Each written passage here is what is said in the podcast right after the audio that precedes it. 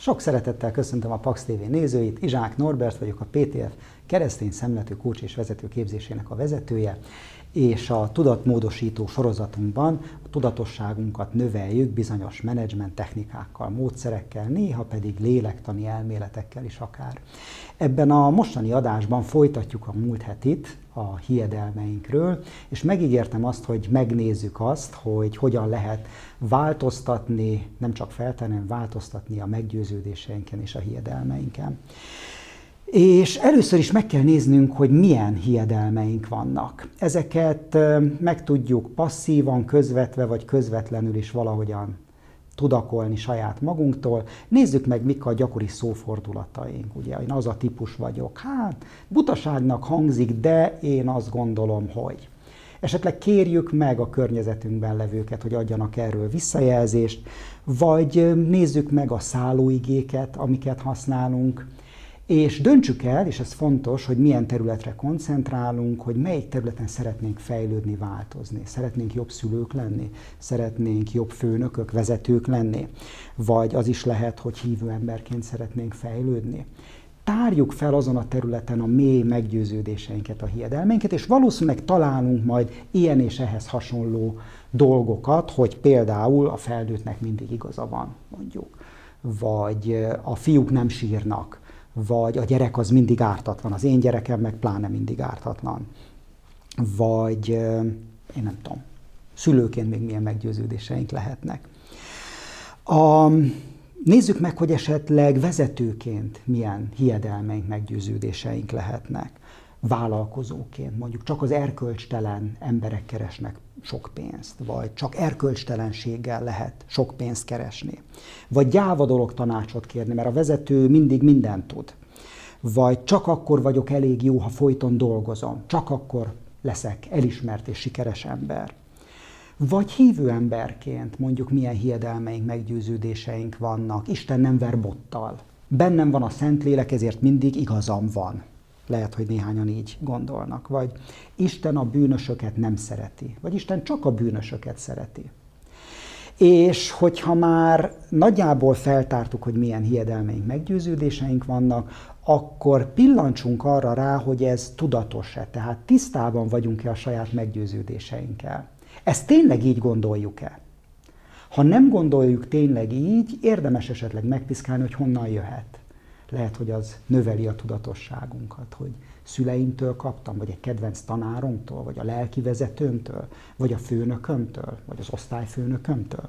Tehát, hogyha nem szándékos, nem tudatos, honnan jöhetett, honnan származhat ez a meggyőződésem. Utána a következő lépésben, a harmadik lépésben nézzünk arra rá, hogy mit okoz ez bennünk. Tehát amikor ez megnyilvánul, jelen van az életemben, mi történik akkor? Például én az a meggyőződésem, hogy a fiúk nem sírnak, mi történik akkor, amikor ez megmutatkozik, demonstrálódik az életemben? Valószínűleg félek ki nyilvánítani az érzelmeimet. Valószínűleg elfolytom azokat. Nyelek egy nagyot, összeszorítom az öklömet és megyek tovább például. Vagy csak akkor vagyok jó vezető, vagy jó vállalkozó, ha mindig dolgozom. Amikor ez megnyilvánul, akkor eldobok csapott papot, nem törődöm a családdal, nem törődöm a környezetemmel, megyek előre és dolgozom a cégért. És nem engedem meg magamnak mondjuk, hogy pihenjek.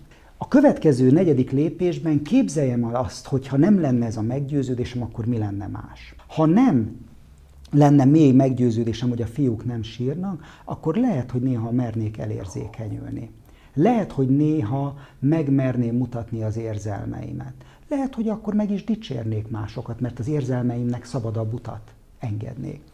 Vagy ha nem gondolnám azt, hogy a jó vállalkozó vezető az mindig dolgozik, akkor lehet, hogy néha megengedném magamnak, hogy pihenjek, hogy átgondoljam az életemet. Lehet, hogy néha azt is megengedném, hogy a család legyen az első, ne pedig a munkahely vagy a vállalkozása. Az ötödik lépésben nézzük meg azt, hogy mit ad nekünk ez a hiedelem. Mit ad ez a meggyőződés? A fiúk nem sírnak, mondjuk azt adja nekem, hogy én mindig erős vagyok, megtörhetetlen. Biztos, macsó öntudatot, identitást. Vagy lehet, hogy az a meggyőződésem, hogy született vesztes vagyok, meg kimél a csalódástól, ahogy egy korábbi részben erre már utaltam. Azt adja nekem, hogy nem fog újra és újra csalódni. A hatodik lépésben képzeljük azt el, hogy mi lesz akkor, mi vész el, hogyha ez már nem lesz. Milyen árat fizetek ezért a meggyőződésemért? Például azt az árat fizetem ezért, hogy folyamatosan van bennem egy alapstressz, mert nem engedem közel magam a saját érzéseimhez. Vagy öm, azt az árat fizetem érte, hogy bár megkímér a csalódástól, soha nem vállalok semmilyen kockázatot. Azt az árat fizetem érte, hogy elhanyagolom a családomat, meg a hozzám körülállókat, és így idegen leszek a saját világomban. Hetes pontban, hogyha eldöntöttük azt, hogy megváltoztatjuk ezt a meggyőződésünket, hiedelmünket, akkor próbáld kitalálni, hogy mi lesz az az új szoftver, amit futtatsz a fejedben, mi lesz az új meggyőződés. Ha eddig az volt a meggyőződésed, hogy Isten nem ver de valami nagy szörnyűség történik, hogyha valamit nem csinálsz jól, lehet, hogy érdemes egy szerető Istenképpel ezt valahogy kiegyensúlyozni, vagy uram, bocsá, felülírni. Milyen racionális érvek szólnak az új meggyőződésed mellett? Minden embernek ki kell tudni fejezni az érzelmeit. Ez racionális dolog, mert különben megbetegszem, mondjuk. Pszichoszomatikus betegségeim lesznek. Racionális dolog az, hogy a Biblia is azt mondja, hogy az Isten szeretet. Ez is. És milyen leszel az új meggyőződés hatására? Képzeld el azt a magadat, akit már nem az vezére, hogy a fiúk nem sírnak, hogy a jó vállalkozó agyon dolgozza magát, és nem az a meggyőződés eh, vezeti, hogy Isten nem ver botta, hanem az Isten szeret képzeld el, hogy mi lesz még más, és te magad hogyan változol meg. És hogyha ez megvan, akkor jövő héten gyere vissza egy újabb tudatmódosítóra.